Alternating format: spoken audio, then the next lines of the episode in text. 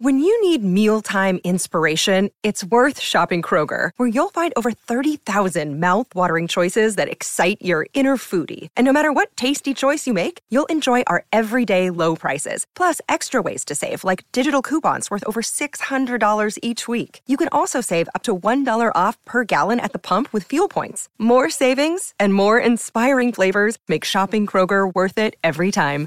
Kroger, fresh for everyone. Fuel restrictions apply. Señoras y señores, nosotros tenemos más influencia con tus hijos ya viejos que tú tienes, pero los queremos. Acá comienza Los Juanchos Hablan Metal Podcast. Nacidos para procrear, forzados a trabajar.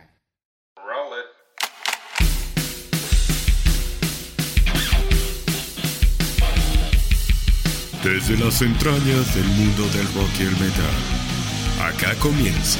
Los guanchos hablan metal. Bueno, de nuevo, rockers, bienvenidos a la segunda parte de los Guanchos Hablan Metal con nuestro gran invitado Sebastián El Warrior Guerrero. Acá con la segunda parte del top 10 de los mejores éxitos según nosotros. no la Bilbo ni nada de esa vaina, no. Los Guanchos y Sebastián El Warrior. Según las 10 mejores canciones para nosotros. Así que bienvenidos una vez más. Y pues le doy la bienvenida, como siempre, a Juancho Dius y a Sebastián, el Warrior Gracias, Guerrero. gracias. Así que bienvenidos hermanos, ¿cómo están ustedes? Y qué bueno tenerlos de nuevo en esta parte final del conteo de este gran artista, ¿no? Un homenaje a, a sus 60 primeros años. ¿Será que John Bon Jovi va a llegar a ser tan longevo como un Mick Jagger? O toda esta vaina, ¿ustedes Yo- qué opinan, amigos? Ya que les doy la bienvenida con una pregunta. Yo creo que sí. Bueno, ¿O pues no? em, es que hermano, ya a Bon Jovi se le vinieron ¿Será los años encima. Eso me parece a mí, pues a juzgar por las últimas fotos y las imágenes, además que el hombre como que no ha querido teñirse sus canas y ya tiene el pelo blanco hace varios años, pero es todo el pelo blanco, hermano. Entonces, eh, pues... eh, Sí. Sí, con el. Y, y con los mismos peluqueados de, de estrella. Yo creo que debería ya cortárselo bajito, Es que yo bajito. creo hermano, que- Para que. No, no, no se ven bien canosos No, estos no, manes con. sí. El Paul McCartney, eh, toda esta gente así canosos con cabello Sí, largo no, se es ven que mal. y ellos no quieren no quieren admitir que ya las entradas se los llevaron, hermano, ya el poco pelo y quieren seguir con el pelo largo y acomodándoselo estilo estilo Gene Simmons con, con ese pelo y todo raro siempre, no. Sí, no, Uf, terrible, hermano. hace. Entonces, no, terrible, sí. No, es que eso es un, eso es un peluquín. sí. Eso es un peluquín. Eso lo hemos hablado. Bueno, en cuanto a la pinta, bueno, sí, no sé. Yo, eso es algo y vale la pena empezar a hablar, pues, con ustedes de ese tema de qué es lo que le pasa realmente a John Bon como tal. O sea, porque, ojo, Bruce Dickinson también, ¿no? Se empezó a dejar crecer el cabello con canas y fatal, fatal. O sea, parecía de esos, de esos protagonistas de esas películas de brujos, hermano, de esas películas por allá del Señor de los Anillos, hermanos, acá por allá. Y pero ya se lo pintó, creo, ya, ya se lo está. Ya, ya se todos está echando parecen colorcito ese, en el- ese personaje de Hanna. Barbera que se llamaba Capitán Cavernícola. Sí, sí, sí, terrible. Eh, Yo, yo estoy de acuerdo. Al único que le queda como bien el, el afro, porque es un afro, eh, así todo blanco, es a Brian May. Y le queda No, hasta no, bien al nada. tipo, pues obviamente. No es se lord bien. ahí. Pero, parecen tías, hermano. pero bueno, ahí se ponen Parecen todos tías. 20 años. Dos tías, sí. Claro que yo conozco más de uno Ya mechipintado. hay que admitir Sí, que sí. eso pasó de moda. Ya hay que admitir de que esa vaina pasó de moda y que ya no tenemos 20 años ni 30. Eh, no le estoy echando vainas a usted, Juan Pablo, hermano, pero no. El tiempo ya pasó, hermano, ya, ya.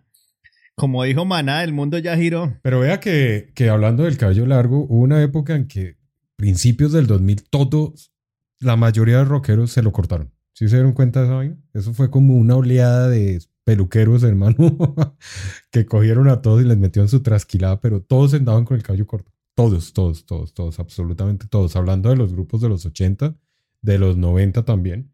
Todos les dio por cortarse el cabello y, y ponerse unas pintas todas alternativas y, ¿no? Muy Blink 182 y toda esa vaina, como Sí, a los no. 50 años. Pero después, ahorita ya volvieron a. Hay varios que ya se volvieron a dejar. Bueno, Bruce Dickinson era porque, pues, obviamente estaba piloteando y por reglas de la Aeronáutica Internacional de Aviación, no pueden tener el cabello largo. Y por eso era que el hombre tenía el cabello corto. Pero pues ahora que ya se dedicó otra vez a su hobby, como él lo dice, que es eh, ser el cantante de Iron Maiden, pues volvió a dejarse el cabello largo. Bueno, pero no estamos hablando, no estamos acá para hablar de Bruce Dickinson. Estamos acá para continuar con un gran homenaje a un Claro. gran artista, a un gran cantante, a un gran vocalista, a un gran rockero que es John Bon Jovi, uno de los más influyentes en la historia del rock. Y por eso son los cinco primeros puestos de las favoritas de los Juanchos Ana Metal y de nuestro gran invitado Sebastián El Guarrio Guerrero. Pero antes de eso hay muchas cosas que abarcan a todo el mundo de lo que es John Bon Jovi y de Bon Jovi, también como banda. Así que no sé ustedes qué tengan que empezar diciendo. Dios tiene, Dios tiene varios datos ahí para darnos. Bueno, a ver, Dios. Aquí les damos unos datos a los oyentes sobre lo que es todo Bon Jovi, así datos interesantes. A ver. Eh, John, la madre de John Bon Jovi era una conejita de Playboy en la época, hermano. Ella se llamaba Hmm, a ver, eh, empezar a buscar aquí. Mm. Carol Sharkey. Y dicen que fue conejita Oh de Playboy. Ok. Eh, ok. Esos son Bueno, esos buen datos dato. primeros.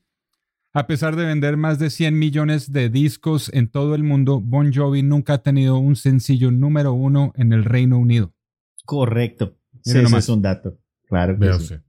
Ok. La primera grabación profesional de John Bon Jovi fue cantar coros en el álbum navideño de Star Wars en 1980. Ese fue su primer eh, crédito como cantante, hermano. Oiga eso. Sí. Eh, bueno, ya lo mencionamos antes, la banda tiene una relación comercial única. John Bon Jovi es el único miembro que firmó con el sello discográfico y los demás miembros son considerados sus empleados. Esto ha funcionado muy bien, ya que John toma todas las decisiones comerciales. Alex John Such, que hablamos también en el episodio previo, en la primera parte de este, eh, además de tener problemas eh, en vivo de tocar el bajo, dice que tuvo un accidente de motocicleta a finales de los 80 que lo obligó a tocar el bajo en un estilo completamente diferente, lo que podría haber causado su, eh, su falta de, De agilidad, de, de práctica, de... de agilidad. Sí, perdió como eh, ese dominio que tenían los dedos, digamos. Sí, exactamente. Entonces, parece que él, él culpa de ese accidente. Sí, yo también había escuchado eso. Como una versión, pues ve a lo que él pasó y él le echa la culpa a eso. Y para terminar, eh, datos interesantes de lo que iban a llamar los álbumes antes de los nombres finales. El primer álbum, el primer álbum originalmente se iba a llamar Tough Talk, que quiere decir eh, eh, charla brava, ¿no? Como con, con actitud. Con actitud. Pero pues, sí, la compañía discográfica insistió que simplemente se, se titularía Bon Jovi. Wanted Dead or Alive era- iba a ser el nombre del álbum Slippery When Wet. Correcto. Eso tiene una historia rara, eso de la carátula, ¿no? Porque iban a poner a una mujer con eh, en un bikini todo mojado como y, el- y colores así neones. Pero no le gustó eso a, a Bon Jovi eh, y decidieron hacer una, una carátula ahí a la carrera, hermano. Y agarraron una bolsa de basura mojada y escribieron el Slippery When Wet y esa es la textura de la carátula de, esa- Correcto. de ese álbum, por si no lo sabían. Sí, sí, sí. Vea. Sons of Beaches, Sons of Beaches, Hijos de la Playa, se iba a llamar el de New Jersey. Mm. ¿Qué tal eso? Pero tuvo otro ¿Ah? nombre alternativo. tuvo otro nombre Ah, eh, ahí- eh, de New Jersey Syndicate. Ok, como haciéndole referencia a la mafia o algo así. El sindicato de. Sí, como el sindicato de Nueva Jersey, que todo lo que pasaba por. Ok, Digamos aquí, los que no saben, eh, New Jersey es un estado eh, que tiene muchos puertos y toda la el comercio, la entrada y salida de mercancía de los Estados Unidos, mucho llega ahí por las por las costas de New Jersey y todo pues eh, se maneja bajo sindicatos. Incluso las mafias tienen sindicatos, entonces ellos querían llamar ese álbum de New Jersey Syndicate y al final lo recortaron tanto que quedó New Jersey.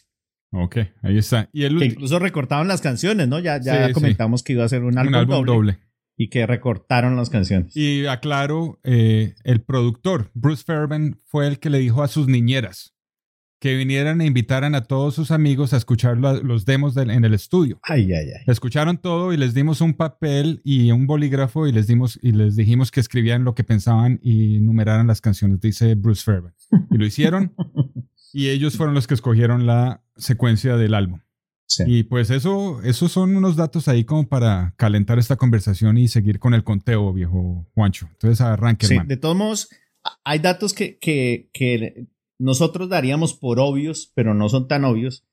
Quizás algunos de los que se conectan a, esta segunda parte de este conteo de las 10 mejores canciones de Bon Jovi para los Juanchos Hablan Metal y Sebastián Guerrero de Warrior, eh, no saben que el primer guitarrista de Bon Jovi fue Dave the Snake Sabo, el fundador de Skid Row. Ah, sí, señor, sí, casi se me olvidó. Porque era el vecino, ¿no? Era el vecino, vivían en la misma cuadra, digamos con Bon Jovi. Sí, mismo colegio y todo. En la misma escuela, correcto. Y eh, él le dijo que fuera el guitarrista de su banda. Entonces él funda su banda Bon Jovi con David Snake Sabo. Y luego de, Snake Sabo, em, con el tiempo, le dice, bueno, yo no voy a ser más su guitarrista, tiene que buscar uno. Y, pero si el que llegue más lejos de los dos, hagamos un trato de que debe ayudar al otro. Entonces, por eso, cuando Bon Jovi eh, sale al estrellato, él le da la mano a Dave de Snake Sabo. Incluso eso lo pueden ver, yo tenía el, VHS de New Jersey. En el primer sketch que sale hablando, sale Dave de Snake Sabo presentando a Skid Row como la nueva banda y van a sacar el disco allí en 1989. Oh, miren nomás, eso sí, esa parte sí no lo sabía. Qué bueno. Bacano. Sí, sí, sí. Ellos hicieron ese trato y lo cumplieron. Buena amistad. Sí. Bueno, qué bueno. Cosa que no pasa entre la amistad entre, dice, ese. Los chismes de corrillo, como dicen por ahí, del rock y del metal, dicen que no se la lleva nada bien y nunca se la ha podido llevar bien con Axel Rose. John Bon Jovi, que no, no lo tolera. Dicen por ahí. Y bueno, la verdad que nunca los veo uno juntos, ¿no? Muchos, ¿no? No, no los veo uno Aquí también vamos a hacer ese mismo trato. Si los guachos hablan metal, empiezan a sonar en Marte, entonces se van a llevar a Stay Metal with the O si yo empiezo a sonar en Saturno, me los llevo. Cuente con ese. No, sí, el, pacto está. Blood on blood. Cuente con eso, cuente con eso. Bueno. Bueno. Dicen por ahí los chismes de corrillo también. Hablando de lo que estábamos diciendo en la primera parte, si no la han escuchado, tienen que escuchar primero la primera parte de este conteo. Cuando hablábamos del cambio de estilo de John Bon Jovi cuando se cortó el cabello, ustedes sabían, esto fue en los 90 obviamente, para el que no hace seguimiento a Bon Jovi, él se cortó el cabello dejando una, una melena frondosa, ¿no? Muy icónica de esa época, quedó catalogado como el momento número 24 en la lista de los 100 peores momentos del heavy metal de Beach y a mí me impactó ese momento, pues ah. se lo dije en la primera parte, a mí me impactó y por eso me marcó esa canción. bueno, yo entré ahí. Ahí tiene, y está dentro de los 20 30 primeros. Qué locura. Dentro de los 100. y hablando de eso, así serio, es un, toque, ese man tiene un, un raye con eso de lo dicen los mismos de la banda. Yo no sé si usted vio, Warro, el, el especial, el documental ese When We Were Young. ¿Usted se lo vio? ¿Que es en blanco y negro? Es que no me acuerdo cuál es ese. Bueno. Yo me he visto casi todos, pero bueno, a ver qué es. Es, es, un, es un documental excelente y ahí hablan todos acerca de Bon Jovi, cómo es la relación con John Bon Jovi, ¿no? Y cómo maneja él la, la empresa y todo eso. Y le hacen, preguntan a ellos. Le preguntan a David Bryan y a Richie Zambora cómo, cómo se sienten eh, bajo el mando de él y todo eso. Y en una de esas dice eh, David Bryan que, que Bon Jovi tiene un, o tenía un problema grandísimo con, con la imagen que estaba presentando, ¿no? Porque obviamente las mujeres lo deseaban, ¿sí me entiende? Y, y, y, y, en las entrevistas le preguntaban tanto del cabello, hermano, que, que se molestaba, ¿no? Del peluqueado de los noventas, ¿no? Porque lo estaban lo estaban atacando los críticos y fuera de eso la imagen que él estaba presentando hacía que él no se sintiera eh, seguro con, su, con sus logros musicales y con su música en general, ¿no? Entonces, pues eso siempre lo, eh, lo frenaba, lo frenaba en su personalidad y en cómo manejaba las cosas. Es muy, muy un rayo El hombre como que sí, eh, entiendo que usted se refiere a que eh, fue un error en ese momento haber tomado la decisión de haberse cortado el pelo o haber eh, tomado, no tanto haberse cortado el pelo, sino tomado ese, ese look que él tomó, que era muy, en ese momento no era... Sí. Como que no, no, no, no caló. Y lo que dice, lo que dice Juan Pablo, uno de los momentos más chocantes de- del heavy metal, hermano. O sea, sí, hermano, el más cambiar de. Terrible. Tampoco era el cielo a la tierra, era un corte muy raro. O sea, era como un corte de mujer. En ese momento Sí. era de mujer. O sea, nadie se Sí. iba a cortar en esos años el, el- el- el- el pelo como el hombre. Bueno, de pronto marcaría una tendencia, pero en mi caso no fue. Pues claro, a eso iba. Sí fue así. O sea, Bon Jovi ha sido tan influyente, o era tan influyente en la industria de la música para tantas bandas, que el man se cortó el cabello y lo siguieron muchas bandas haciendo lo mismo. Entonces dijeron, ah, si este man se cortó el cabello, entonces hagamos, vámonos por esa onda. Y ahí viene, inclusive en los 90 fue cuando Metallica también decidieron empezarse a cortar el cabello y muchas bandas, man. Sí. Y bueno, bueno, otra vaina. Vamos a hablar un poco de lo que son los álbums y las canciones que quedan en los cinco primeros puestos de este top de Sí. Bon Jovi. Ajá. Entonces, vamos a empezar con... eh, Bueno, volvamos a la música. pues a ver, empecemos como siempre cada episodio con nuestro invitado de honor. Hoy está Sebastián El Barrio Guerrero. Bueno, ya me está mirando, vámonos. me está mirando, sí. Vámonos con su cin- quinto Bueno, puesto. la posición número en ese 5 conteo. para las 10 mejores canciones de Bon Jovi para Sebastián Guerrero de Warrior. Tengo una canción que es un himno, hermano. Es un himno, pero solamente le alcanzó para estar en la posición número 5.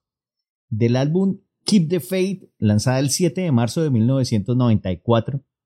Una canción que es la canción más larga grabada por la banda Bon Jovi hasta la fecha una canción con un- una madurez increíble, una letra dedicada a la crisis del petróleo aquí en los Estados Unidos. Eh, es una power ballad con un solo recontra espectacular de Richie Zambora. La canción es Dry County.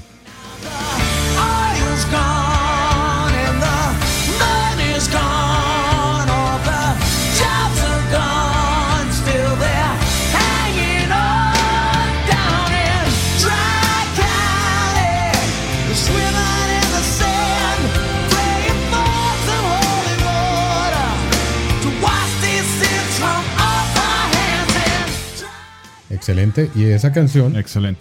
la tengo yo en ese mismo puesto, casualmente. ¿Cómo la ve? No, miren serio, nomás, wow, ok. Bueno, Dry County es un cancionón. Es no, una es canción un temazo. eh, minutos y eh, punta, ¿no? sí. Dura la canción. 9.52, creo que 9.36. Es una canción. eh, cuando yo la busqué para, para buscar un poco de información sobre la canción, eh, dice que la estructura de la canción es muy parecida a himnos como Stairway to Heaven, Ujú. November Rain, Bohemian Rhapsody, Freebird. Ok. Es ese tipo de canción. Ellos quisieron hacer un himno para ser inmortalizados y pues lo logran porque es un cancionón. El solo de guitarra de Richie Zambora en esta canción es espectacularmente épico, hermano. Es una belleza de solo. Es un cambio Oh impresionante de lo que es la balada Sí. a la parte rápida y vuelven y la suavizan después. Sí, es una Sí, vaina, no, no, hermoso. Una canción de culto esa- ese tema. Y es un tema que pasó más bien desapercibido, ¿no? Sí. Exacto, no fue, no fue Dentro de un la hit, historia musical de Bon Jovi, no. pero es una canción que la gente pide a tocar en vivo. En vivo la gente la pide y es un cancionón, hermano. Una super canción con uno de los videos más feos que hizo Bon Jovi. Sí, de los más chimbos, como decimos nosotros, de los más Sí, regulares. video más malísimo. Es que eso no es un video, eso no es un video, eso es una vaina ahí toda... Eh, recuérdeme el video, hermano, porque yo no me acuerdo que haya sido tan malo. Que... Es como en el desierto, ¿no? Sí.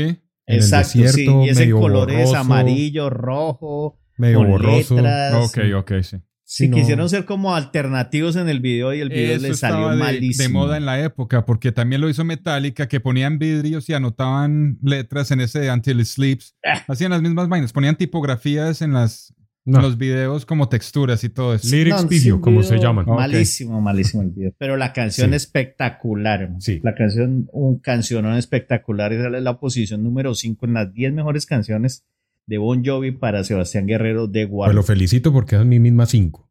Entonces, ahí vamos entendiendo. no, una baladota, hermano. Una canción sota. Yo, esa es de las canciones que yo más escucho, tiene. Ajá. eh, en mi, en mi, en mi día a Sí, día. a mí me es gusta de las mucho esa canciones que yo escucho frecuentemente dentro de toda la variedad de canciones que tengo en las playlists. Entonces, para que se hagan una idea, Dry Country, muy buena, muy buena. Y lo que usted dice, ¿no? Madurez en música. Sí, en esta es una de las canciones más maduras. Pero bueno, vamos con el puesto número 5. Yo, yo creo que, perdón, antes de, antes de que pase a la quinta de esta, yo creo que eh, no fue tan éxito debido a lo larga de la canción. Sin embargo, tenía una versión de radio que era de 6.37, pero usted sabe que el tiempo en radio cuesta. Sí. Entonces, meter una canción de 6.37, pues no. Entonces ellos se quedaron con su himno. Además, ya, ya había pasado la época de los himnos y, y estaban con cosas más prácticas, así que la radio en ese momento no estaba para estos himnos. no la mandaba y el video tampoco le ayudaba. Entonces, por eso se quedó ahí estancado. Ahora que hablamos de videos, ahí para hacer paréntesis antes de que siga Juancho Dios, uno en esa época, yo creo que hasta más o menos mediados de los 90 nos pasó a todos que uno se identificaba con el video. O sea, el video era el que realmente mandaba casi que al trampolín de la fama a la canción. Si el video era impactante, la canción pegaba aún más. ¿Sí? Y por eso era que le metían tanta plata. Sí, era como 50-50. Si la canción sonaba bueno Claro. y el video era bueno, Por eso oh fue que, ya hacía 100 eh, puntos, vamos. Aerosmith con el Get a Grip fue tan impresionantemente exitoso. Pues que los videos que le metieron, el Use Your Illusion de Guns N' Roses también, porque le metieron mucha, mucha plata, era la era del video. Correcto, esa Pero era vamos la del con su video. puesto número 5 de, en este homenaje a uno de los eh, grandes compositores, así identificado así, ¿no? Identificado. Íconos. Y sobre todo, una de las grandes celebridades del Songwriters Hall of Fame, del Salón de la Fama de Compositores, de los más prestigiosos según esta, este Salón de la Fama, que es Bon Jovi, John Bon Jovi. Así que vamos con sus cinco, Juancho Dios. Sí, para mis cinco no me voy tan épico, hermano. Yo me voy, yo me regreso más a las canciones pequeñas e íntimas. Y esta es una especial para mí porque es una canción de rock and roll eh, muy bacana. Es poco escuchada, poco mencionada. Yo ya la mencioné una vez en, eh, en uno de los programas de radio cuando estamos tocando unas variaditas así sabrosongas. Esta es del álbum Slippery When Wet y es una canción pequeña pero muy, muy, muy sollada. A mí me encanta y la primera vez que escuché, yo recuerdo escuchando esta canción por primera vez de niño, ¿no? El principio de la canción, yo como de 8 o 9 años me imaginé que estaban en una orgía la hijo de madre. No sé si... sí. Eh, esa es la canción Social Disease, Wow. que es un rock and roll muy sabroso.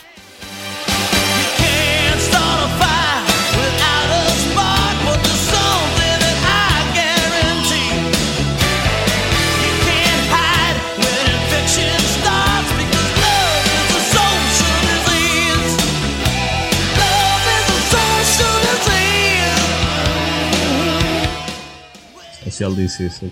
A Bueno, Una gema, bueno. una gema de ellos que no tuvo mucho reconocimiento, hermano. Me gusta mucho la instrumentación detrás con las trompetas, ¿no? Con las guitarras.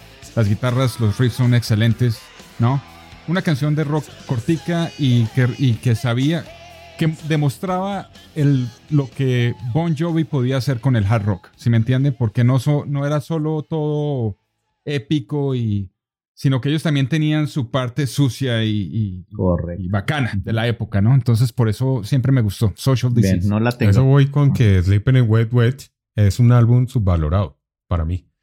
Es un álbum, yo creo que de los que mejores riffs y canciones arriba tenían del hard rock en su época, ¿no?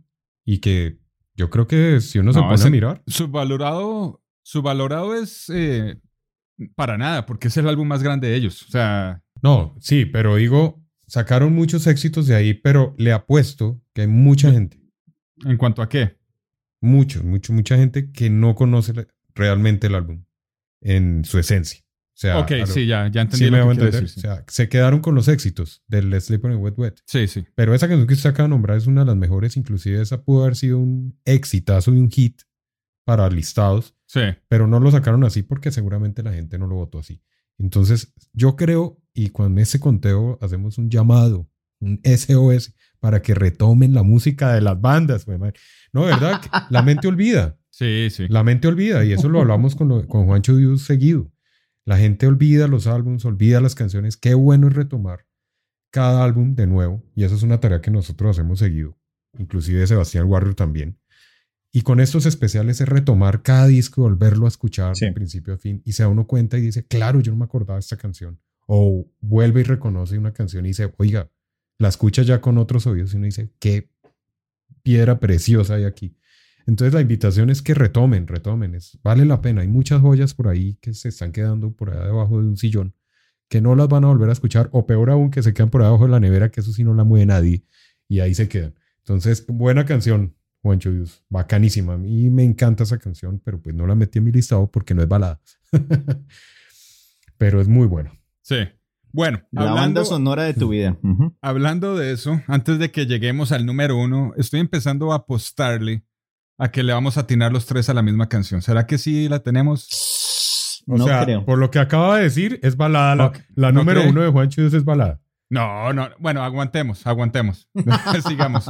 Pues saben que la mía es balada. Bueno, sigamos, que vamos a ver. Digamos, a ver, Vamos a ver en qué quedamos. Juan Vamos a Pablo. ti- yo creo que dos vamos a atinarle Bueno. a esa vaina. Juan Pablo, Cuatro. ¿cuál es el número 4 Yo me suyo? voy con una A canción espectacular que para mí me trae muy buenos recuerdos de mi niñez, adolescencia, porque cuando lanzaron este disco fue uno de los primeros cassettes que compré, ya lo dije, y es el mismo Sleeping Wet Wet. Ajá. Y fue una canción que me marcó siempre, la escucho aún en día y no me cansa. O sea, es una canción que me remonta a las buenas baladas de la época de los 80, de las buenas power ballad, y es Never Say Goodbye del Sleeping Wet Wet.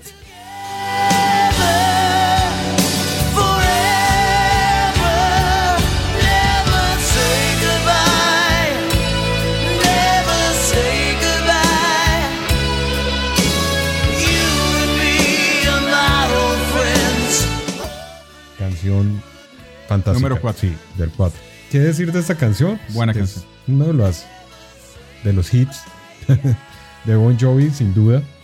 Eh, el video, cuando están todas las velas, en la época no eran celulares. Para los de la nueva generación, ¿no? Que se ve todo iluminadito, ahora son celulares. En esa época eran velas o encendedores. Eh, y yo no, me- yo no sé cómo hacían para meter los encendedores. Si estaban prohibidos los. ¿Tú no me has puesto a pensar eso? No, sí se- en esa época sí se podía fumar Dejaban en los, todo. en los En esa época conciertos. no había nada. no- y no Sí, pasaba nada. Sí, eso uno fumaba ahí Y al no frente de todo el nada. mundo. Sí, no. Nada. Ustedes no me han puesto a pensar que entre más prohíben, más No pasan había la cosas. gente que tosiera ahí, que no había nada de eso. Todo el mundo aguantando la, el- la huma de todos. Nadie quemaba a nadie. No se incendiaba el escenario. Sí. Entre más prohíben, No, más pasan cosas. ¿No se han puesto a pensar eso? Bueno, eh, simplemente digo. Eh, una canción sota. Bonita letra. Buena canción, sí. Eh, para dedicar, yo la dediqué un par de veces en esa época. A las primeras novias que uno tenía, ¿no? Cuando le terminaban, ¿cuál busco? ¿Cuál? cuál? Never say goodbye. Eh, entendiera o no la letra, ¿no?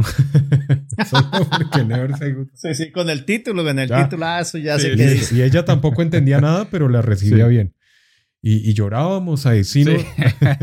llorábamos a moco tendido y ninguno entendía la letra. Ay, tan divino. Pero solamente decíamos never say Ay, goodbye. igualmente, sí. ¿Cuál es su número 4, Sí. Sebastián Warrio Guerrero? Bueno, como para variar, sí, en este listado, Uf. otro hit y otra power ballad. Y sigo en el, en el álbum New. Jersey, el tercer single del álbum New Jersey. Yo creo que la balada más espectacular de ese álbum, compuesta por John Bon Jovi y Richie Zambora, haciéndole la segunda a John Bon Jovi en esta canción, que fue donde muchos eh, reconocimos a la voz de, la impresionante voz de Richie Zambora. Y, un, y quizás la única canción que con la banda Bon Jovi, Richie Zambora la cantaba en los conciertos solo, sin que le ayudara John Bon Jovi. Es la canción I'll Be There For You.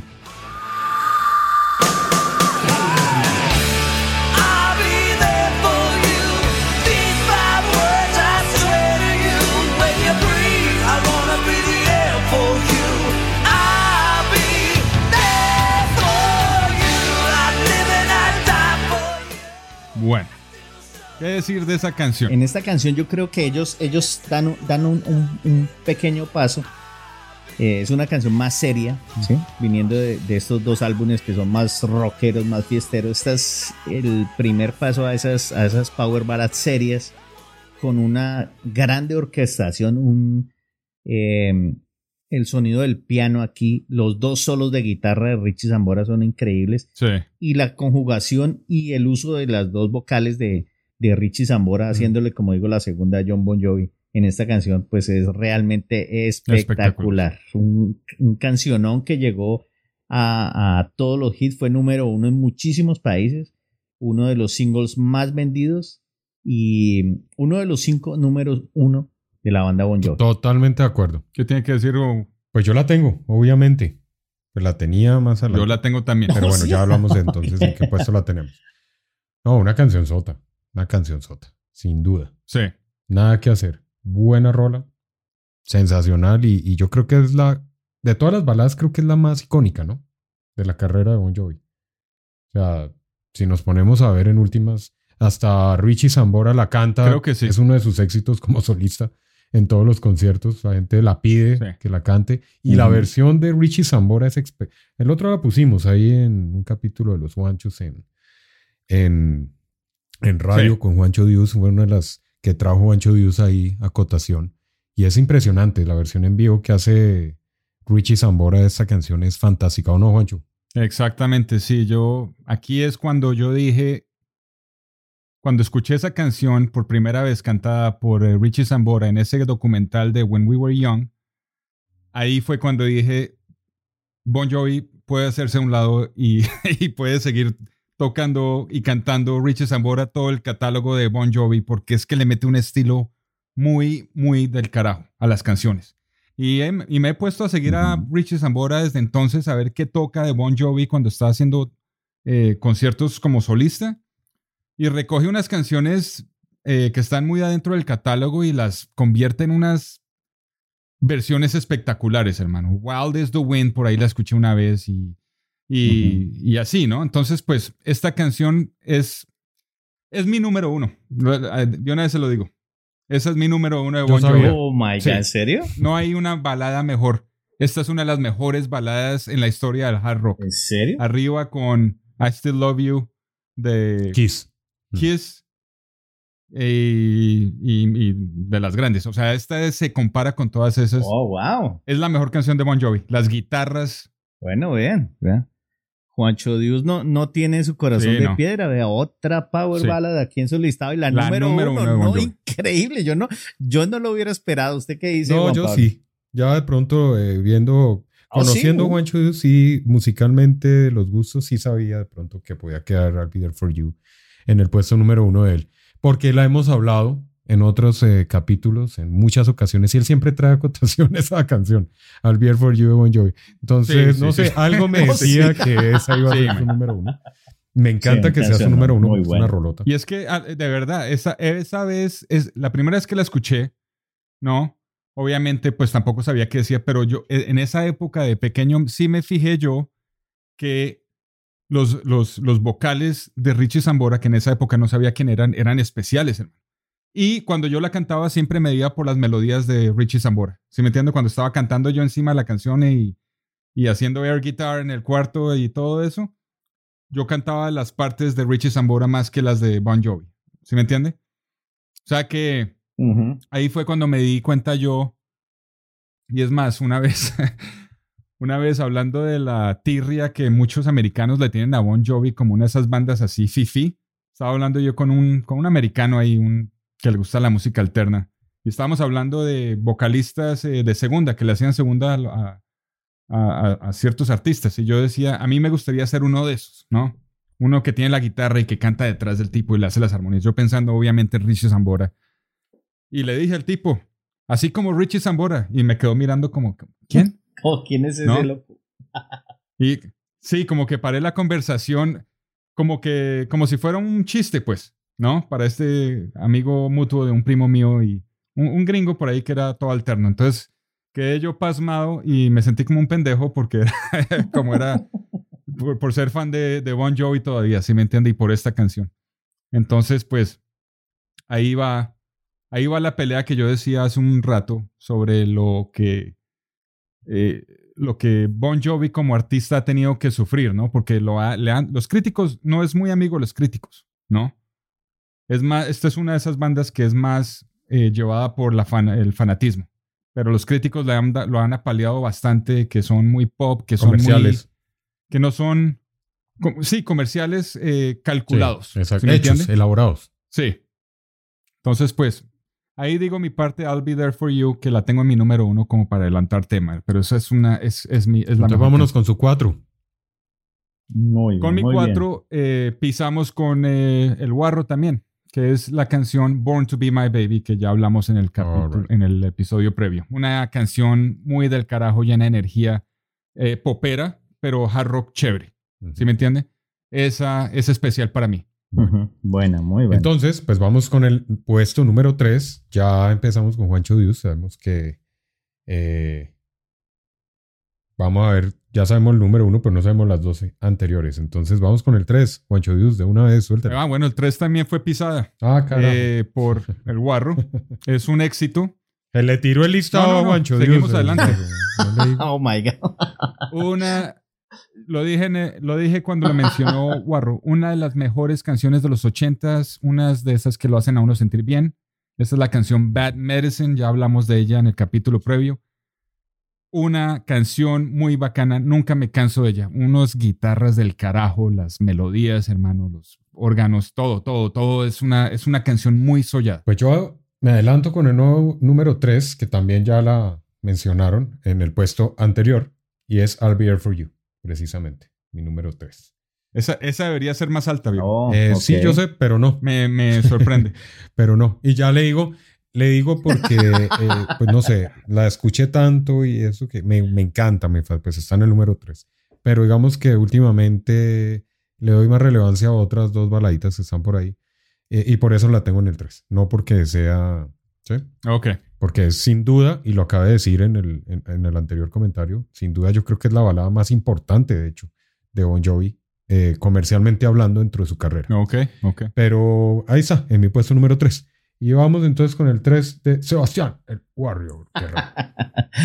Bueno, entonces siguiendo aquí por la línea de las Power Ballads, la posición número 3. ya se nos está, oiga, Warrior, perdón, se nos está tirando todo el listado de usted, hermano. Ya, ya de verdad que Le estoy gastando la lista. haberlo hermano. puesto de último usted. Me, me-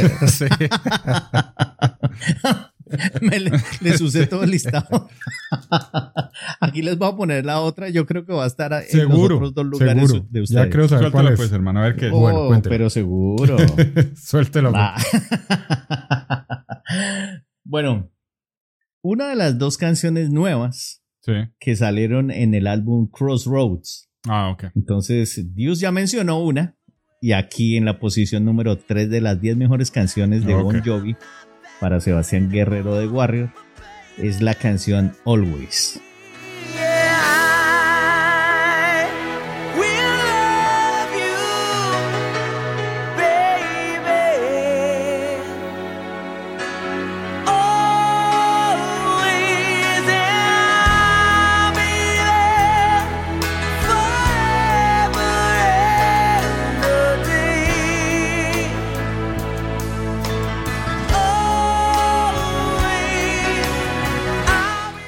Always.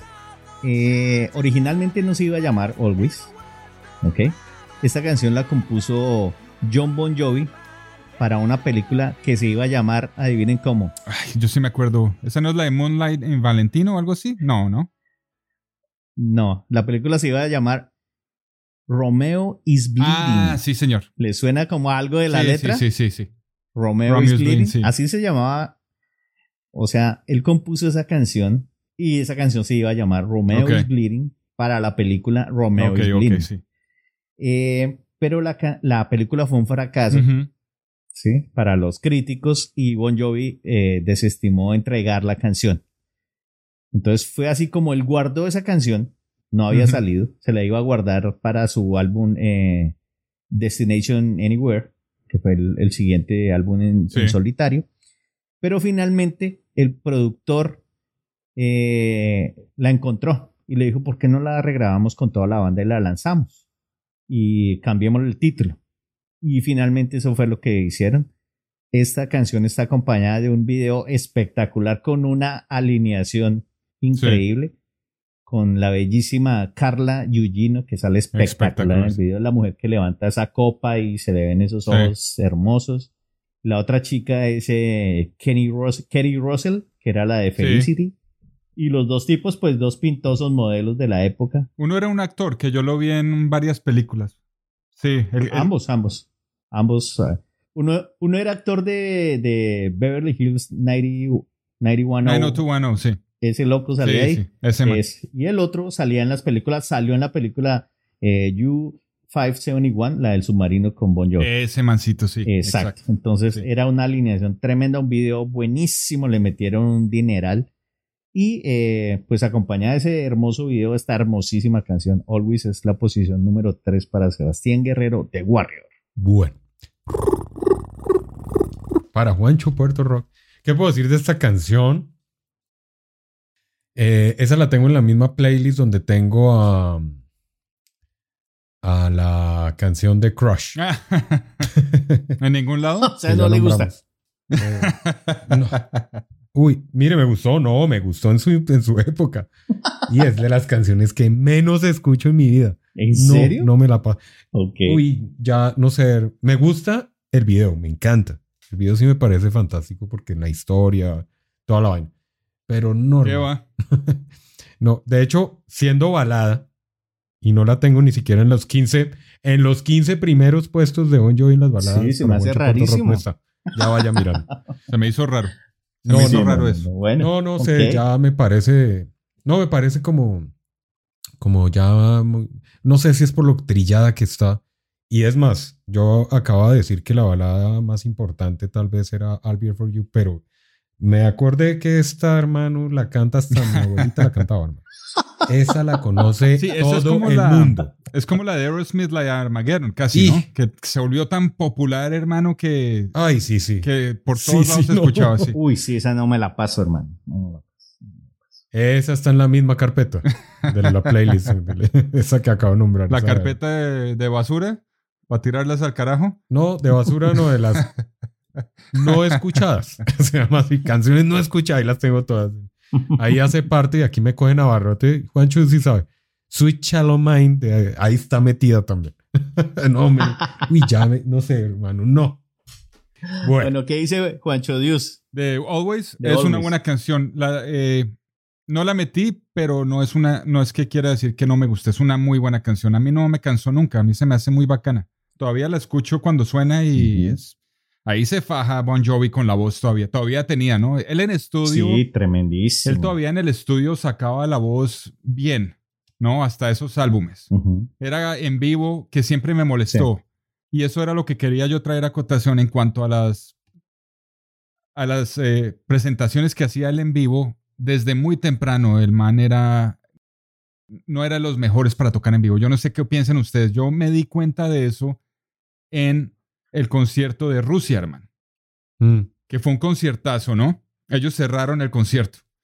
Pero yo me acuerdo que tocando esa canción Wanted Dead or Alive, le cambiaba las notas o la, la cantaba más, más, eh, más eh, Más bajita. sin tanta actitud, le, como que le, le robaba la actitud que tenía y eso pues siempre me molestó de él. Sí, más bajita. Cantante en estudio, excelente. Y esta canción lo representa. Pero pues yo siempre tuve el, el pedo ese de que no cantaba bien en vivo. Pero bueno, eso es mi, ese es mi lío. Sí, eh, en vivo también. Yo soy de los que a mí me gusta. Si voy a un, un show en vivo, yo quiero escuchar lo mismo que grabaron, hermano. A mí no me cambien O superior. que a otra velocidad o que otra vaina o exacto, Ujú. sí. O sea, ma- o, o tocan lo mismo o una vaina más espectacular, pero no le cambien la Sí, tonalidad a la este hace vaina mucho de eso. y en, en otro en otro tono y en otra esa vaina a mí no me gusta y esto y lo que dice Juancho Dios tiene razón.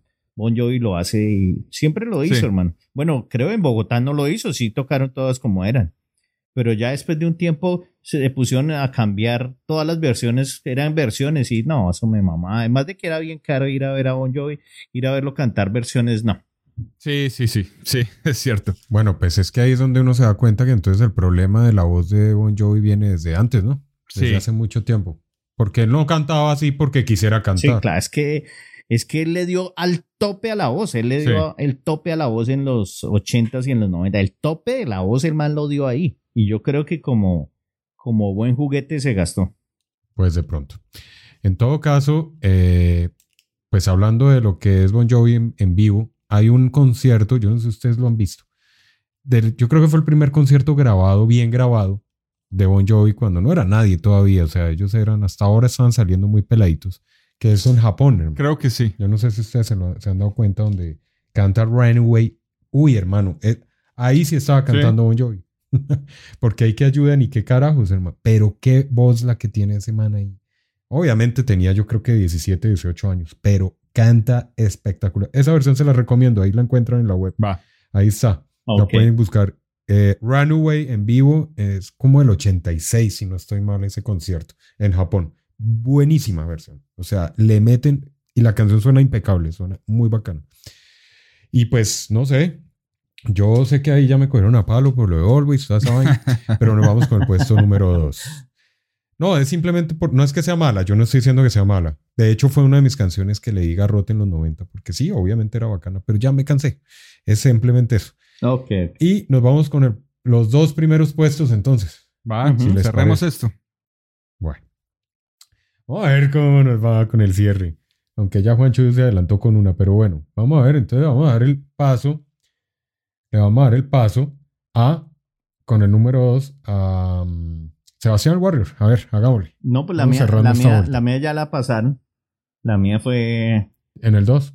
en el 2, eh, desde el álbum Keep the Faith de 1992, la canción Bed of Roses. Ah, ok. Ese es mi puesto número 2, ya hablamos de ella. Bueno, Un super videazo y a mí una super canción Ok. para mí.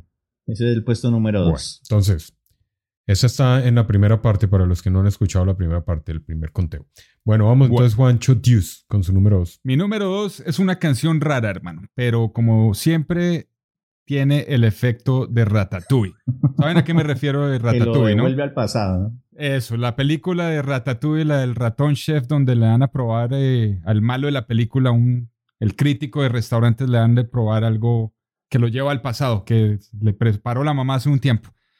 Eso, me, esta canción, apenas la escucho, me lleva a quinto de primaria, hermano, cuando, como decía Juancho Rock, uno no sabía de qué era la berraca canción, pero lo ponía uno a chillar y a sentir una tusa que nunca existió. Sí, sí. Sí, porque yo estaba en quinto de primaria, pero esta canción, baladota, baladota, baladota, no sabía de qué se trataba en la época, pero me tocó y es una de mis favoritas todavía.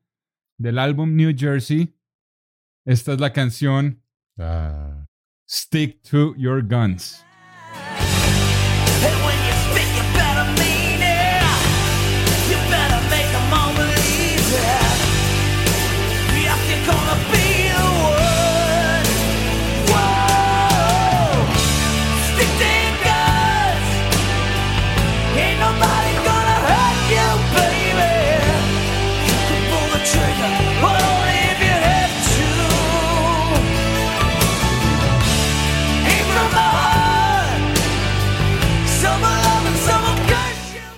Buena canción. me salvé. Ya estaba sudando yo. Yo dije, me la bajó en el 2 también. Dije,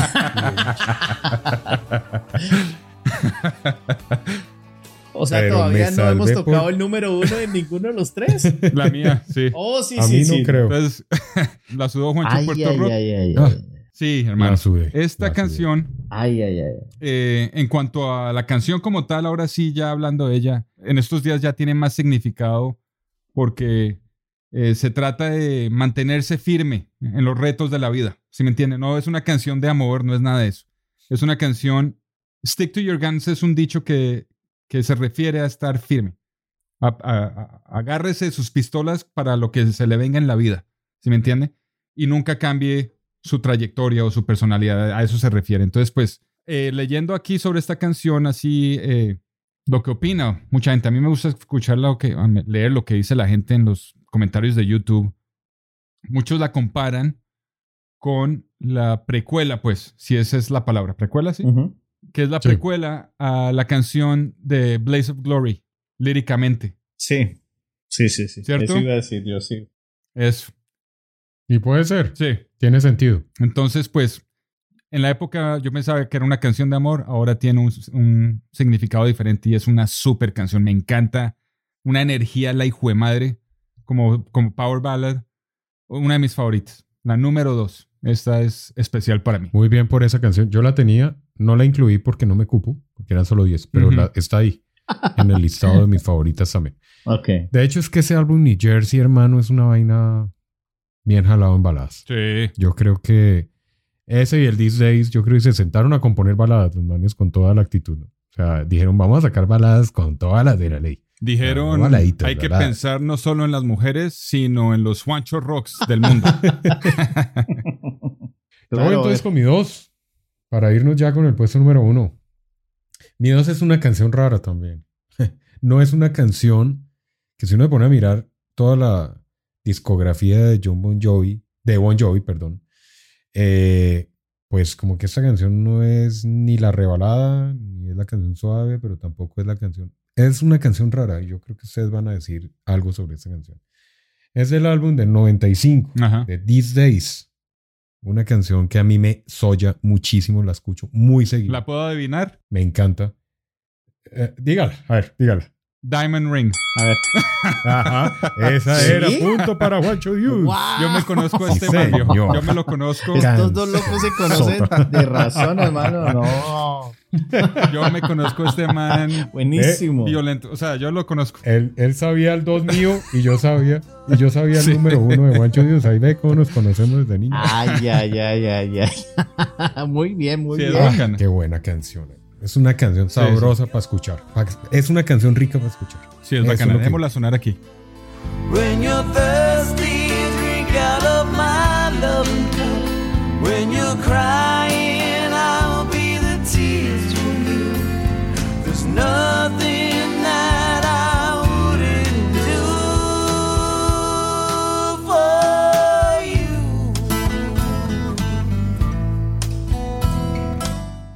Lo que mucha gente no sabe es que hubo una remasterización del New Jersey. Esta canción iba para el New Jersey. Que eso sí no lo sabía No yo. iba para él, sí.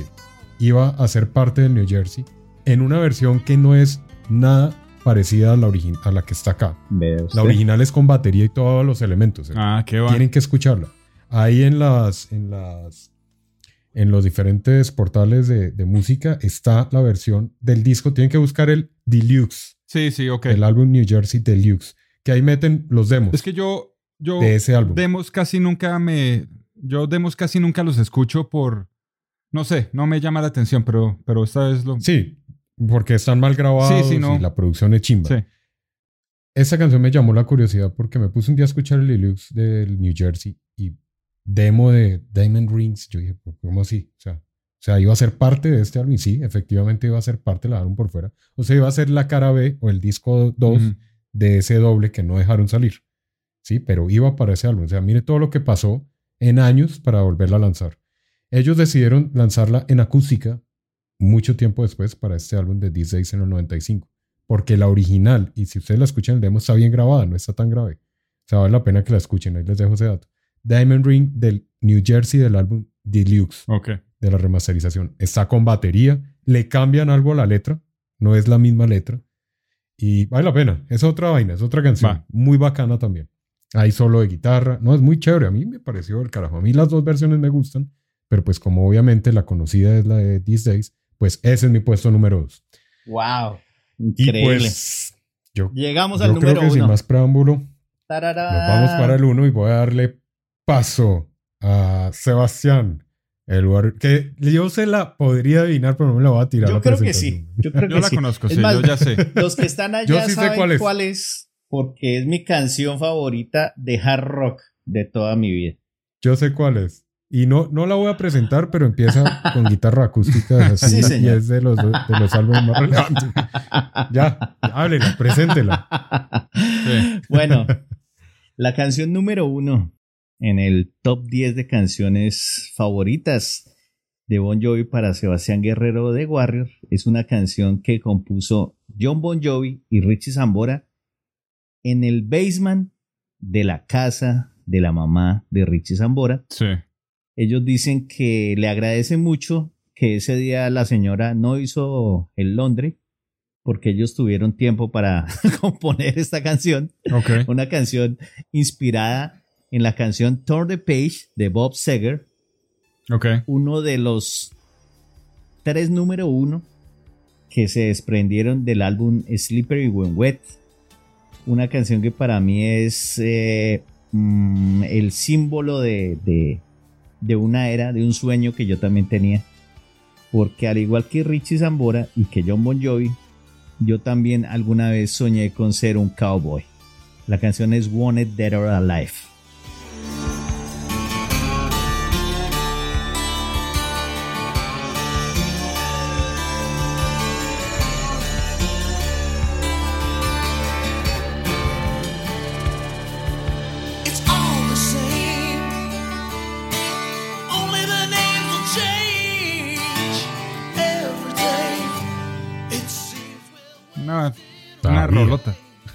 Sabía. Sí. Canción sota. Esa tenía que estar ahí entre los listados. Sí. De alguno de, de los tres. Esa para mí es la mejor canción de hard rock de toda la vida. Qué va, Esa canción, sí, la así. amo, man, la amo esa canción. Es hermosa la canción. Sea, es su favorita en la historia. Oh my god. yo- se Y me no salen las lágrimas. Ah, Si la escucho seis veces, la sexta vez todavía me quedan lágrimas. No lo cansa, hermano, después de, de, de, todo el mundo y No, las versiones. no, y, no, no. Y a ¿Sabe mí qué? la letra, o sea, o sea, esa, esa canción me llegó a mí, sí, al alma siempre, me gustó. Y después cuando entendí la letra, no, peor, peor todavía. Increíble, Bacana, sí. increíble. Una canción absolutamente increíble. Unas Canción. letras bien escritas, sí, escritas, sí. Sí. Y la, la guitarra de toda la canción, el solo final en el tono que la toca Richie Zambora, esa guitarra como dando un grito, oh my god, no, no, no, la canción de verdad me llega al sentimiento. ¿Ustedes qué opinan de esa canción, muchachos? Esa canción iba a ser eh, la banda sonora oficial de, Young Guns. de, de Young Gun. Y la, y la, La, la película está basada en esa, en esa Exacto. canción. Y la iban a meter, pero John dijo, no, venga, yo le hago otra mejor. Y sacó todo un álbum. Correcto. Y hizo- la de Place of Glory y terminó sacándole todo un álbum a la película. Sí, pero el problema con la canción es que habla de caballos de metal, o sea que está hablando de motociclistas. Sí, entonces por eso no, no, no cabía en, Exacto. exacto. en, en- en la temática de- de- del oeste. Sí, entonces por eso. Es más, lo que yo entendí es que los productores de la película querían usar la canción como banda sonora y Bon Jovi les dijo que no, por, eso, me- por esa misma razón. Exacto. Y él terminó escribiendo el álbum que pues obviamente gracias a Dios lo hizo porque pucha, uno de los mejores álbumes de la historia del hard rock también, el de Blaze of Glory. Bueno, ¿qué opina, qué opina Juan Pablo de, de Wanted Dead or Alive? No, un temazo, una canción eh, muy... Yo creo que es de las canciones icónicas del hard rock de la historia. Sí, Sin duda. o Sin sea, duda, sí. Esa canción. Y muy al sello de Bon Jovi. Otro disco que, otra canción que sella y marca lo que yo siempre he dicho de Slippery and Wet Wet, que es un discazo. O sea, realmente ese fue el trampolín para que Bon Jovi fuera lo que es. O sea, una de las bandas más influyentes y más exitosas de la historia, hermano. Es que eh, antes de que sacaran New Jersey y bueno, todo lo de los 90 ya, ya llenaban solo con este álbum. hermano. Es que solo el de and Wet Wet llenaba estadios. Ese álbum y más Runaway. Porque los otros dos álbumes, la verdad, no eran así muchas las canciones que ellos, que los, que la sí, gente iba los tres hits, los tres hits de este álbum son, No, pues, o sea, no la incluimos, pero eh, eh, Living on a Prayer, o sea, imagínense, una de las canciones más grandes en la historia del rock. ¿Por qué no la incluyeron? Ah, Les no hago la gusta. pregunta. ¿Por qué no, la incluyeron ustedes? A mí me gusta, gusta. yo cuando la escuché por primera vez me gustó mucho. Y pues estaba haciendo apenas la conexión de quién era Bon Jovi y todo eso. Me gustó bastante, pero sí es trilladita y pues ya... Harta, harta. Sí, me relaciono con otras mejor, ¿sí me entiende? Esta ya no es tanto del... Es, esta es de todo el mundo, no es personal, ¿sí me entiende? Esta canción, es- esa canción es de todo el mundo. Y al igual que Wanted Dead or Alive, ¿no? O sea, me gusta bastante, pero esa es la canción de, de, de todo el mundo. La gente que no le gusta la música conocen esas canciones, ¿sí me entiende? Los que no son fanáticos. Entonces por eso no las incluí, ¿no? Sí, esa versión Living on a Prayer está hasta en versión aerobics para gimnasio y bueno, toda esa vaina. es una canción que según la encuesta de la cadena VH1 la denominó la cadena como la canción más exitosa de los años 80. Sí, Living on a Prayer. Sí, claro. Sin duda, sin duda fue así. Sí, sí. Sí, sí, que tiene un sonido muy 80. Pero pues no estuvo en el listado. Para Todo mí el mundo se la sabe. Muy, muy pop. Muy Sí. pop para ser Bon Jovi. Muy pop, sí. Bueno, la canción Wanted or Alive, eh, pues es eh, eh, un himno que, que compusieron Zambora y Bon Jovi eh, por su admiración a los viejos héroes del oeste. Sí. ¿sí? Pues eh, sí fue escrita en, en- entre el 84, 85 y 86, pues es una época donde mm, todavía se vivía el auge de, de los western americanos, ¿no? Los cuentos, los libros, las películas, eran todavía los héroes eh, aquí en Estados Unidos y bueno, para Latinoamérica también llegaban mucho las películas del oeste. Y esos eran los, los ídolos de su niñez, ¿no? Sí. Eh, John Wayne y bueno, todos estos personajes. Entonces ellos querían eh, componer un himno porque ellos sentían que al igual que los, que los vaqueros, eh, que eran eh, odiados y amados por, por alguna parte del público, entonces ellos relacionaron así el título de la canción, Wanted Dead or Alive. Algunos lo querían vivos o muertos. Otro anécdota chistoso. Interesante apreciación. Una anécdota aquí chistoso es que yo había mencionado que ellos querían llamar el álbum Wanted Dead or Alive, ¿no? Correcto. Pero sí. fue Doug McGee el que les dijo, pero ustedes son de Jersey, ¿qué, ca- qué carajos son vaqueros ni qué carajos? Ustedes vienen de la ciudad, son más urbanos que un carajo y fuera de eso italianos. ¿No? Son de los dogs eh, allá de New Jersey, de, la- de los muelles y, Sí, y sí. sus sindicatos, y ustedes no tienen nada que ver con el oeste. Porque se habían tomado hasta fotos, ¿no? Para la portada. Sí, eh, un, dat- un dato, la portada en la edición europea y japonesa del single, ellos aparecen con sus outfits de vaqueros. Exactamente. La pueden sí. buscar, es- esa es una, una edición que yo no tengo, que es uf, costosísima. Y- costar como un carajo. ellos aparecen en, en- en un... La foto es como si lo estuviera buscando. Yo, yo tengo la camiseta de ese single. Y Ah, ok, ellos bacán, aparecen sí. con el outfit de, de vaqueros y dice One of or Alive en letras de, de vaquero, como aparecían las, los Bonnet. Sí, en los- en los flyers, en Words, los, Sí. Eso, los flyers donde buscaban a los bandidos en el Es oeste. que eso es como yo montar una banda aquí, eh, son de bien rolo y bien cachaco, montar una banda que se llame La Costa Sabrosa, no sé, y aparecer con guayabera y sombrero Esa vaina no tendría razón la de ser. misma vaina. Igual. Igual. O, o los niches de la Siendo sabana. No, no Sí, tiene nada que exacto. ver. Sí. Los costeños de la sabana, Sí, sí, sí. de la Exacto. capital, una vaina así. Sí, exacto. Hay una vaina que sí, y, eh, eh, con respecto a este álbum, la canción de You Give Love a Bad Name, casi no hace parte de ese álbum. Porque se la iban a vender a los canadienses de Loverboy. ¿Sí sabían Eso sí no lo sabía yo. Interesante. Estuvieron a punto de embarrarla. Los canadienses de Loverboy se la iban a comprar. Y bien comprada. Ajá. Y casi la venden. Al final hablaron John Bon Jovi y Richie Zambora y, y ellos les gustaba mucho esta canción. Decían, no, pero la canción es muy bien armada, nos gastamos tiempo componiéndola como para venderla. Y pues tenemos un par de canciones que pueden ser éxitos, pues necesitamos otro. Y no la vendieron, se arrepintieron al final de entregarla. Y pues lo que no sabían es que tarde, despuésito, muy poquito después, iba a ser uno de los grandes éxitos de la historia de la banda. Imagínate donde la hubieran vendido. Aparte que no creo que hubiera sonado igual. no, yo no estoy diciendo nada de los canadienses del Loverboy. ¿no? Ellos la habían regrabado más adelante. Pero no creo que les hubiera ido tan bien. No la hubieran hecho tan exitosa. Así que bueno, cosas que pasan en el rock and roll. Y para mí, pues ya Ay, sabemos mío, que a ver. cerra Juancho Dios con el número uno con balada. Fue I'll Be There For You, sí señor. Y el misterio número uno suyo, ¿cuál es? Pues Y pues yo cierro con balada, obviamente. No le cala, no le, no, no, no, no se imagina cuál puede ser. espera, Es de New Jersey. Y no quedan muchas. Wild is the Wind, tiene que ser. Exactamente, otro punto Sí, para Juancho claro. ¿En serio? Aplausos. Hermano, hermano, denos los números de la lotería de esta semana. Se adivinó todo. What is the wind? Sí, señor. Sí, dejémosla sonar, dejémosla sonar.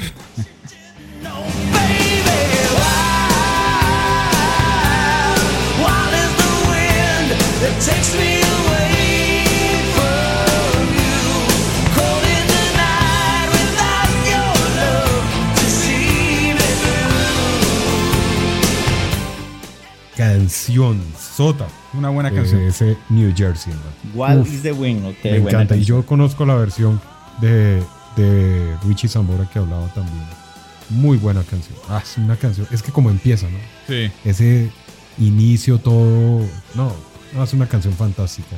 De las canciones que me daban a mí ganas de componer una balada. Sí. Yo escuchaba eso y me daban ganas de. Cogía la guitarra y no sacaba ni. Ni un cuarto de, de estrofa, güey. Oiga. Yo, y siempre la dejaba, yo decía, no, no, dejémoselo a Bon Jovi. Excelente tema. Ese es mi número uno en baladas. Ahí estaba mi top 10 de baladas. Y pues ya llegamos al número uno de todo este listado, de toda esta carreta, pero vale la pena hacer un, un homenaje. Un o rápido conteo un- a los que no clasificaron. Antes de que continúe. No, no. Sí, hacerles buenas... venga, Antes de que, hablando de Wild is the Wind, porque yo también la tenía pensada en mi, en mi top 10. Ok, oh, sí, sí, sí. Déjenme, les hago una pregunta. Y pues, viendo la, la versatilidad que tiene eh, Zambora como guitarrista, ¿ustedes por qué piensan, por qué creen que él no es galardonado como uno de los mejores guitarristas a la par como un- con un Joe Perry o con un Slash? ¿O por qué no es mencionado en ese, en ese panteón de, de- de dioses de la guitarra? ¿Por qué creen que es eso? Pero sí lo tienen, hermano. Pero no, Sí lo tienen ga- ca- catalogado como uno de los mejores guitarristas del- del hard rock. ¿Pero dónde? Porque la, la mayoría Yo creo- ni lo mencionan, vio. Sí, yo creo que es en general a la banda Bon Jovi que ya ese, eso se, se tocó, ya hablamos un poco y usted lo mencionó. Y es porque, em, digamos, los true hard rockeros, eh, los rockeros de verdad no consideran que algunos, que Bon Jovi eh, sea parte de ese movimiento. Primero porque no estaba en Los Ángeles, porque no surgió en la escena de Los Ángeles, porque no le tocó vivir la calle de Los Ángeles y segundo, porque se vendieron al pop y a las emisoras. ¿Sí? Ellos, al igual que los otros movimientos, querían mantenerse underground, pero eh, ellos explotaron y se dieron a conocer, firmaron con eh, Doug McGee Management y pues la rompieron. Entonces yo creo que eso más que, que eh, generó pues muchos odios y muchas envidias, entonces él cayó ahí en ese, en ese paquete y por eso nunca lo, lo resaltaron como un gran guitarrista, haciéndolo. Él es uno de los- mis cinco Guitar Heroes. Sin duda. Yo, Sin duda. yo también. Y yo creo que uno de los problemas puede ser, y, y creo que el mayor problema de Zambora como guitarrista es que la fortaleza de él como guitarrista es servir la canción primero por encima de todo. ¿Sí me entiendes? O sea, él no es ¿De lucirse? de fajarse, de Mm. lucirse. ¿Sí me entiendes? Ujú. Si no tiene los arreglos perfectos, pero si uno los detalla, eh, o sea, si uno se pone a, a- a- a escucharlos, pues detalladamente, esos arreglos son espectaculares. Sí, buenísimo. Esa, esa dinámica que tiene en mi número uno de I'll Be There For You, Bon Jovi cantar y él contestarle con las guitarras es espectacular. Sí. Y el tono de guitarra de él es único con esa Kramer que usted dice, ¿cierto? El tono, el tono, el tono, el tono es Sí, hermoso. hermano, sí. El tono es hermoso. Pero bueno, eso era una, es que- una pregunta que tenía. Entre otras cosas, sí es catalogado, bueno, según una encuesta realizada por VH1, sí está catalogado como el mejor guitarrista de todos los tiempos, según una encuesta de la cadena VH1. Pero lo que sí estamos hablando acá es una cosa muy interesante y es que primero Richie Zambora, compositor, ¿no? Porque el man compone, no es el guitarrista que hace las guitarras simplemente, sino compone letras. Canta, tiene una voz del carajo. Y si ustedes se dan cuenta, es de los guitarristas que uno identifica. Porque dígame el guitarrista de Loverboy. El nombre. Sí. Dígame, sí, sí me hago entender lo que quiero decir. Hay muchas bandas que usted, los guitarristas, sabe que son buenos, pero no los identifica. Richie Es Zambora es, un sí, emblema. es cierto. O sea, todo el mundo sabe quién es Richie Zambora. Es cierto, sí. Y, y pues, no importa si no está rankeado. Para todos nosotros, Richie Zambora es uno de los mejores guitarristas de la De verdad que sí es. Y eso seguramente tiene que quedar en alguna. Pues ahí está. Una encuesta de VH1 lo cataloga como el mejor de todos los tiempos. Entonces, sin duda, puede que sí. Oiga, para ustedes, ¿cuál es el mejor álbum? Ya para terminar, ¿cuál es el mejor álbum de- para ustedes dentro de la carrera? A ver, Juancho, ¿y usted el mejor de Bon Jovi? New Jersey. Para usted. Sí, Que usted dice Isla Desierta, me lo llevo a Me Isla lo Desierta. llevo, sí. Solo puede llevarse uno. me lo llevo, sí. A ver, Sebastián, Warrior. Eh, Slippery When Wet, solo porque tiene a One Is There Alive. Ah, de verdad. Ah, pues por la canción, sí. Claro. sí. Yo también me llevo, nos, pues, si se- nos quedamos en la misma isla, pues solo llevamos uno, el New Jersey. Sí. ok.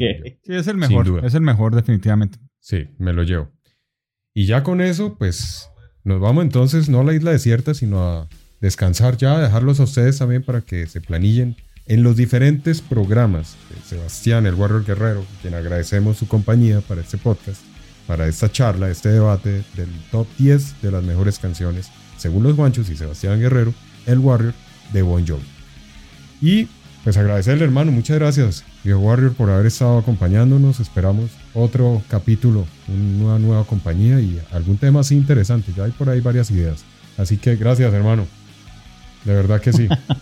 Bueno, muchísimas gracias por esta invitación. Ustedes saben que, que a mí siempre he sido fan de su programa y que pues me gusta mucho estar aquí. Espero que a la gente le haya gustado este programa especial que hemos hecho bastante largo y con mucha carreta para que se lo gocen mientras están haciendo sus actividades, mientras van en el transporte.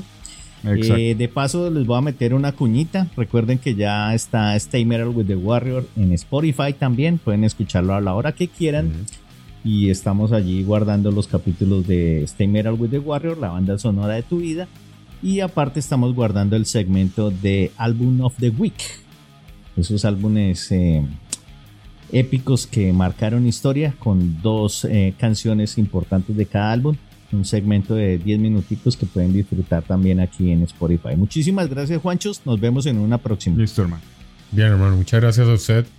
Cuídese mucho y bueno, Juancho, pues no siendo más, hermano, nos vemos en un próximo capítulo de Los Juanchos Son- Hablan Metal. Les agradecemos, como siempre, ahí estar descargando el podcast, escuchándonos. Eh, den like en los diferentes portales, ahí nos encuentran muy fácil. Los Juanchos Hablan Metal. Así que muchas gracias, nos vemos en un próximo capítulo. Chao, Juancho. Chao, hermano. Cuídese mucho y bueno, a darle trillas el listado de Bon Jovi. Vamos. Suerte, Barro. Gracias, hermano. Vamos, hermano. Chao.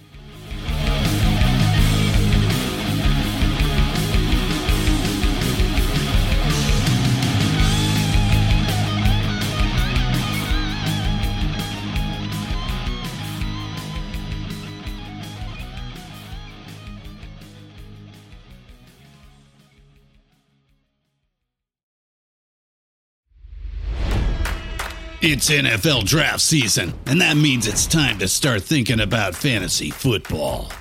FantasyPoints.com features industry leading experts and prognosticators using proprietary hand charted data to help you score more fantasy points. FantasyPoints.com is the place to go for whatever kind of fantasy football you play. Whether you play fantasy football, daily fantasy sports, or do a little bit of everything, Fantasy Points has the meticulously researched content to guide you to victory.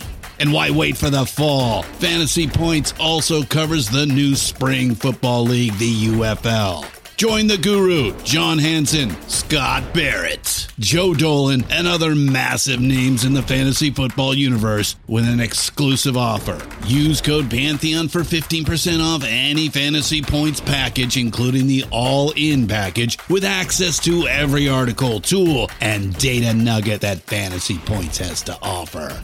That's fantasypoints.com and code Pantheon for 15% off at Fantasy Points. Fantasypoints.com, code Pantheon. Score more fantasy points.